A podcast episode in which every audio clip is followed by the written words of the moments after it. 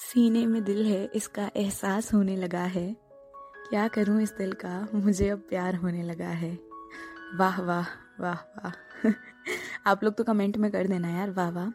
So hi guys, your host cum दोस्त Khushi is back again with another love story for all of you guys. I hope कि आप सब लोग खैरियत से हैं और आपने मुझे थोड़ा बहुत मिस तो किया ही होगा। तो हमारी आज की कहानी है सुमित और रोशनी की।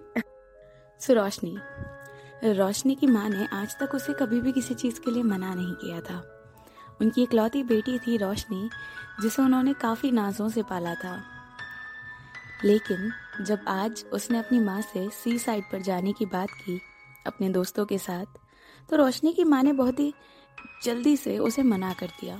रोशनी को ये बहुत अजीब भी लगा, लेकिन उसकी माँ ने सीधा सीधे ठोक कर उसे मना कर दिया कि नहीं, तुम सी साइड पर कभी भी नहीं जाओगे, आज नहीं कल नहीं, और मुझे प्रॉमिस करो कि तुम कभी भी उस साइड नहीं जाओगे।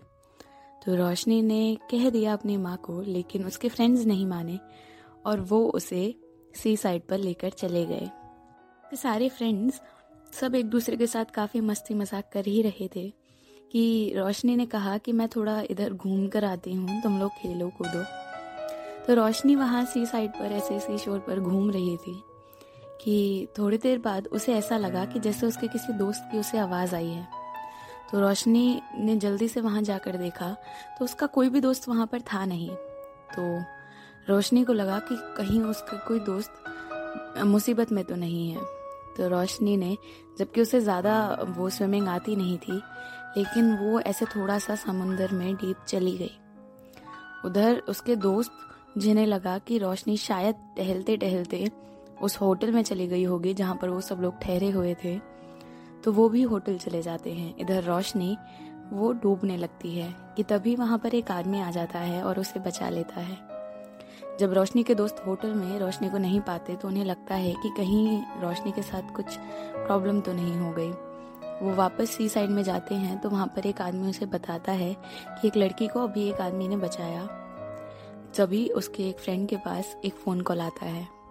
वो फ़ोन कॉल उसी आदमी ने किया था जिसने रोशनी को डूबने से बचाया था, और उसने कहा कि तुम्हारी फ्रेंड यहाँ एक हॉस्पिटल में है, तो तुम लोग आकर उसे देख लेना। और फिर वो फ़ोन काट देता है। जब उसके फ्रेंड्स उस हॉस्पिटल में पहुँचते हैं तो वहाँ पर कोई आदमी नहीं था, सिर्फ रोशनी ही थी। अब रोशनी जब उसको होश आता है तो वो अपने फ्रेंड से पूछती है कि मुझे किसने बचाया था।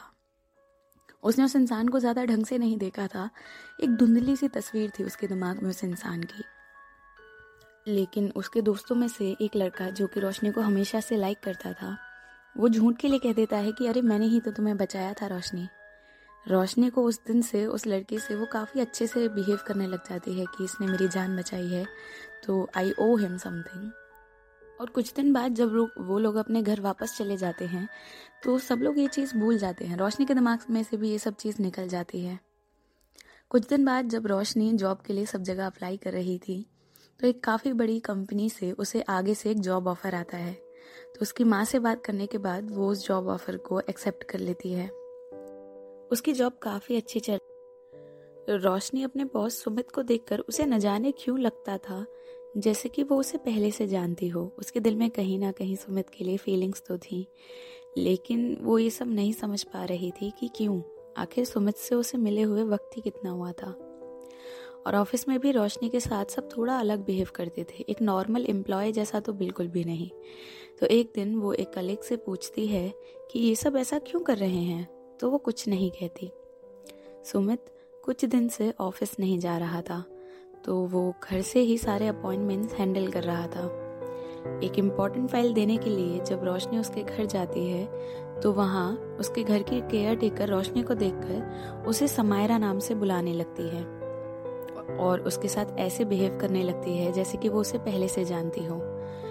तो वो कहती है कि मेरा नाम समायरा नहीं रोशनी है। तभी सुमित वहाँ पहुँच जाता है और वो उन केयर टेकर को कहता है कि आप प्लीज़ खाना बना दीजिए, और केयर टेकर वहाँ से चले जाते हैं। उनके जाने के बाद रोशनी उससे सुमित से पूछती है कि ये मुझे समायरा नाम से क्यों बुला रही थी, तो वो कुछ नहीं कहता। कुछ दिन बाद रोशनी की तबीयत वापस से ख़राब हो जाती है और वो हॉस्पिटलाइज्ड हो जाती है। उसे वहाँ जब सुमित देखने जाता है तो उसे देखकर वापस से रोशनी के दिमाग में कुछ मेमोरीज आ जाती हैं, लेकिन वो समझ नहीं पाती कि ये सब क्यों हो रहा है उसके साथ। तो रोशनी सुमित को सब बताती है और उसे पूछती है कि ये सब क्यों हो रहा है मेरे साथ और क्या है ये सब। तो सुमित थोड़ी देर चुप रहता है और उसके बाद वो उसे बताता है कि समायरा उसकी मंगेतर थी और एंगेजमेंट से एक दिन पहले उसका एक्सीडेंट हो गया था और उसकी सिर्फ कार मिली थी। सबको लगा कि समायरा पानी में कहीं बह गई, और उसके बाद जब मैंने तुम्हें उस दिन पानी में डूबते हुए देखा तो मुझे लगा जैसे तुम मेरी समायरा हो, लेकिन बाद में मुझे पता चला कि तुम्हारा नाम समायरा नहीं रोशनी है। ये सब सुनने के बाद रोशनी को कुछ समझ में नहीं आया कि तभी उसकी माँ वहाँ आ जाती हैं और रोशनी उनसे ये सब सवाल करती है कि माँ मैं आपकी ही बेटी हूँ ना। इस पर उसकी माँ थोड़ा हड़बड़ा जाती हैं और फिर कहती हैं कि ये कैसा सवाल कर रही हो तुम, और वहाँ से चली जाती हैं। अब रोशनी हॉस्पिटल से तो अपने घर आ गई थी, लेकिन चुप चुप रहने लगी थी। उसके दिमाग में कुछ मेमोरीज हमेशा फ्लैश करती रहती थी। एक दिन उसकी माँ उसकी ये हालत देखकर उसे कहती हैं कि हाँ, मैंने तुमसे एक बहुत बड़ी बात छुपाई है, तुम सुमित की ही समायरा हो। मुझे तुम उस दिन जब मैं शाम को सी साइड पर घूम रही थी तो मैंने तुम्हें वहाँ पर देखा, तुम वहाँ पर बेहोश पड़ी थी। फिर जब डॉक्टर ने मुझे बताया कि तुम्हारा मेमोरी लॉस हो गया है और तुम सब कुछ भूल चुकी हो, तो मैंने तुम्हें एक नई ज़िंदगी देने के लिए तुम्हें अपनी बेटी बना लिया। आज जो तुम्हें यादें दिखती हैं वो तुम्हारी उस ज़िंदगी की होंगी जो तुम पहले जीती थी। और ये सब सुनकर रोशनी और उसकी माँ रोने लग जाते हैं। रोते हुए रोशनी कहती है कि मैं हमेशा आपकी बेटी ही रहूँगी, और फिर उसकी माँ कहती हैं कि तू जा और सुमित को बता दे, ये सब उसे जानना भी ज़रूरी है। जब रोशनी सुमित के घर पहुंचती है तो वहाँ वो केयर टेकर उसे वापस से समायरा कहकर बुलाती हैं, लेकिन इस बार रोशनी कुछ नहीं कहती और पूछती है कि सुमित कहाँ है। तो केयर टेकर उसे सुमित के रूम तक लेकर जाती है।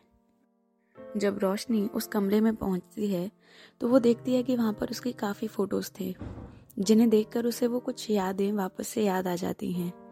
और सुमित भी सारा सच सुनने के बाद बहुत खुश होता है कि उसे एक बार वापस से उसकी समायरा मिल गई थी।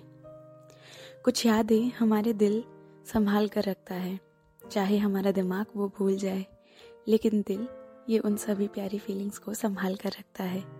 प्यार पर भरोसा रखिए, एक ना एक दिन वो आपकी ज़िंदगी में ज़रूर दस्तक देगा और आपकी ज़िंदगी और खूबसूरत लगने लगेगी।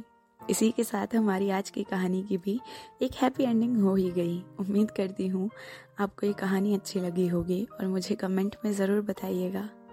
अगर आप भी अपना नाम मेरी कहानियों में चाहते हैं तो मुझे डीएम करें स्क्रिबल्स ऑफ सोल पर।